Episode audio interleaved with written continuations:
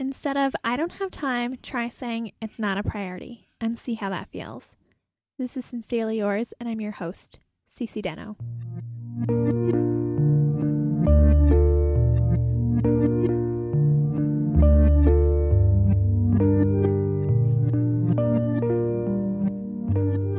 Hello, pen pals. Welcome to Sincerely Yours, a podcast about making sense of making it through life, a podcast for progress and growth through experience. I have quotables at the beginning of the episodes, and the one for this one is instead of I don't have time, try saying it's not a priority and see how that feels. And that is from my Pinterest board because I am very out of quotables. So if you want to go ahead and send those in, the email is sincerely yours at writeme.com. Or you can find me all over social media, and that is on Facebook or Instagram at Cece Knows It All or on Twitter at Sincerely CCD. Now, I chose this quotable because it fit in with the topic for the episode. But first, what I would love for you to do is to subscribe to Sincerely Yours if you're not already. So if you want to just go ahead and stop. That wasn't so hard.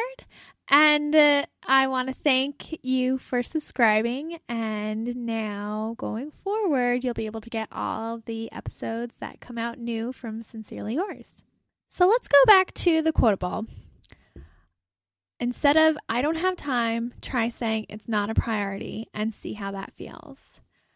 I want to focus on two topics for today's episode, and the one is the language that we use for our time, and the other one is problem solving. I have to admit, I was a little nervous to record this episode because I don't want to come off as too preachy or too high and mighty uh, because these are things that I come across as well. And I try to take a different perspective on things, and I just thought that it might be uh, a good opportunity to share that with you. So I know we are so insanely busy. It is it is a fact that Americans are extremely busy. And I feel extremely sympathetic for how busy we are. I know what it's like to work at a very demanding job, to require overtime and you know, your value your time is very valuable and of many things my time and energy are very valuable to me. So, I can imagine when you say or use the language, I don't have time. I just don't have time to eat breakfast in the morning. I don't have time to exercise. I don't have time to pick up a book. I don't have time to take care of myself. I want you to switch out that language and use it's not a priority. It's not a priority to eat breakfast. It's not a priority to exercise. It's not a priority to pick up a book. It's not a priority to take care of myself. Isn't that a little harsh? Ouch. Yeah, it does come off a little harsh. And that's why I feel that it is so important that it is very simple, very easy to not take care of yourself, put it on the back burner, not get enough sleep. But this is much more than just exercise. It is breaking down that wall into making things seem impossible to making them a priority. If you care about the future, if you care about yourself, you need to take care of yourself. It needs to become a priority. And if time is truly, truly a factor, then then we we got to work smarter we can't work harder we have to take an opportunity to look at some time management and I feel that that's where I can come in.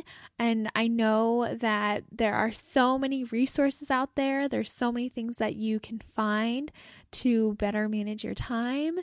You know, I I truly truly believe that you and yourself are worth the time.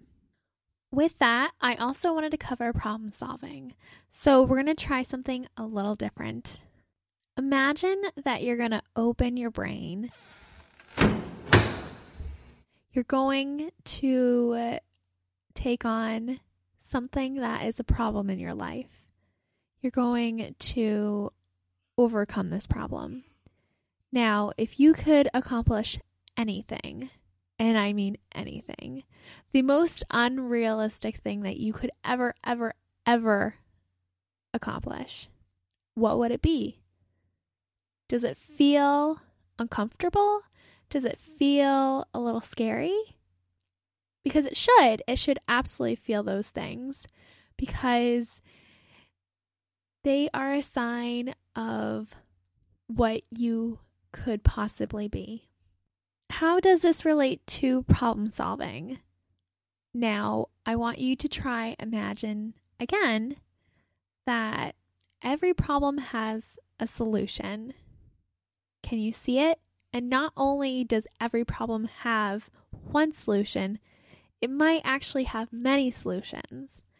And I guarantee, I promise you, we are all human. We are all going through or have been going through, gone through the same things.